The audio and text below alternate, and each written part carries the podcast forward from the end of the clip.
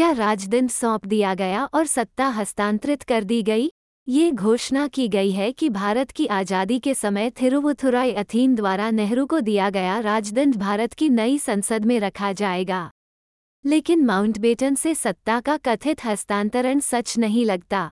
राजाजी का इतिहास राजमोहन गांधी ने लिखा था।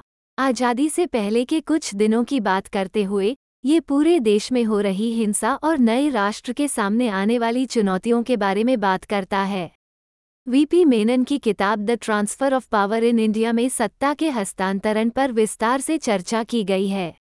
जहाँ तक पुस्तक का संबंध है, ये केवल विभाजन के महत्वपूर्ण क्षणों और मध्यकालीन साम्राज्य के बारे में बात करती है। इसमें कहीं भी राजदंड सौंपने का कोई संदर्भ नहीं है।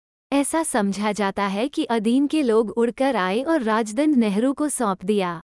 उन्होंने नेहरू को मंदिर का प्रसाद भी दिया।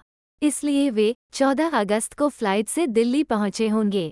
उस दिन भारत के वायसराय के एजेंडे के मुताबिक वे पाकिस्तान के कराची में थे। चूँकि उस दिन पाकिस्तान को आज़ादी मिली थी, इसलिए वो समारोह में भाग लेने गए थे।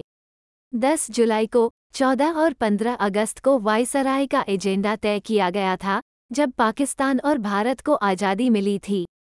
साउथहैम्पटन विश्वविद्यालय में रखे गए प्रासंगिक लॉर्ड माउंटबेटन पत्रों के अनुसार, वायसराय सुबह आठ बजे प्रस्थान करते थे और ग्यारह दशमलव तीन शून्य बजे कराची पहुँचे।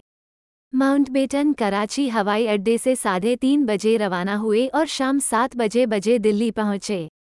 स्वतंत्रता दिवस समारोह पूरा करने के बाद, सत्ता परिवर्तन के संबंध में कई दस्तावेजों में यूनियन जैक को नीचे करने और भारत के नए राष्ट्रीय ध्वज को फहराने का वर्णन है। तदनुसार, यूनियन जैक को नीचे उतारा गया और भारत की स्वतंत्रता और डोमिनियन स्थिति में संक्रमण को चिन्हित करने के लिए राष्ट्रीय ध्वज फहराया गया। हैंडोवर की तस्वीरें हैं, लेकिन माउंटबेटन के राजदंड देने और लेने की कोई भी तस्वीर नहीं है।